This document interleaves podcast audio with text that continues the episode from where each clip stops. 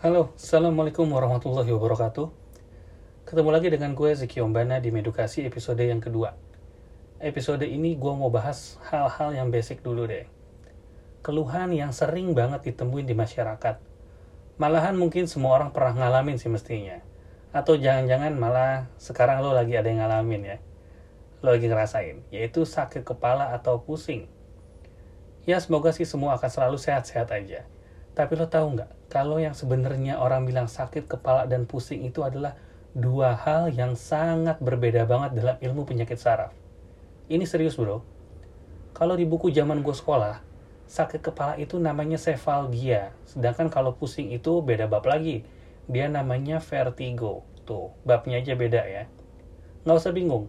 Gini deh, kalau sakit kepala itu adalah rasa discomfort atau rasa nggak enak di kepala lo rasanya bisa kayak berat, kayak keikat, kayak ditusuk, kayak ketekan, ada yang bilang senat-senut lah, cekat-cekot, nyut-nyutan, atau apa pun lah namanya tergantung bahasa daerah masing-masing ya. Tapi intinya adalah perasaan yang gak enak ada di kepala lo. Kalau pusing, berarti masalahnya digangguan keseimbangan.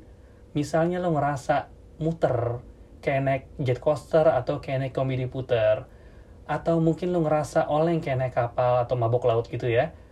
Nah, sampai sini gua harap udah kebayang kan, kalau yang namanya sakit kepala sama pusing itu beda banget. Lebih jauhnya aku bakal ngasih tahu kenapa keduanya bisa muncul dalam hidup lo. Gini, kita bahas yang pertama adalah sakit kepala.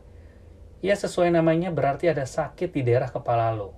Kepala di sini artinya bukan kepala uh, doang ya, tapi adalah seluruh tulang tengkorak lo termasuk daerah leher Sakit kepala ini bisa muncul dari berbagai organ yang ada di kepala. Misalnya, lo punya sinusitis, gigi lo sakit, berlubang misalnya, gusi lo bengkak, mata lo sakit, misalnya ada glukoma, kulit kepala lo lecet, otot-otot di kepala dan leher lo ketarik, tegang gitu ya.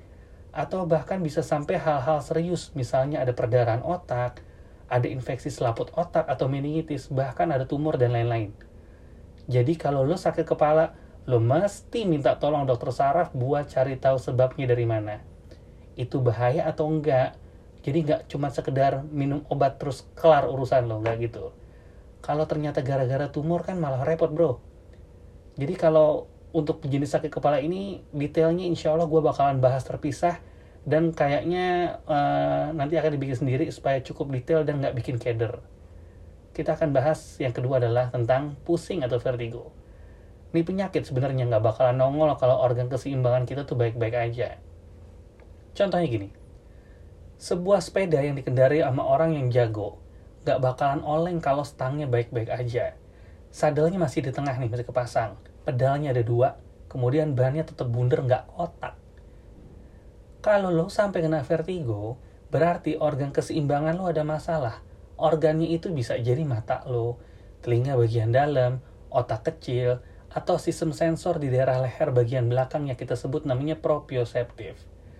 Jadi kalau sampai lo kena vertigo, lo mesti cari dulu sistem mana yang kena. Nggak bisa pukul rata minum obat vertigo biasa.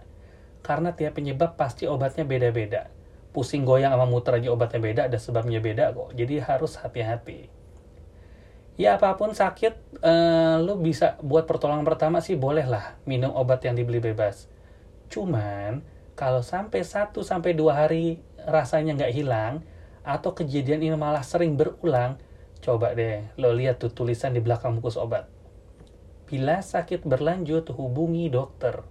Bukannya bila sakit berlanjut, beli aja lagi. Gue rasa itu dulu. Detail masing-masing penyebab sakit tersebut akan gue bahas di episode lain. Sehat cerdas, gue Ziki Ombana. Assalamualaikum warahmatullahi wabarakatuh.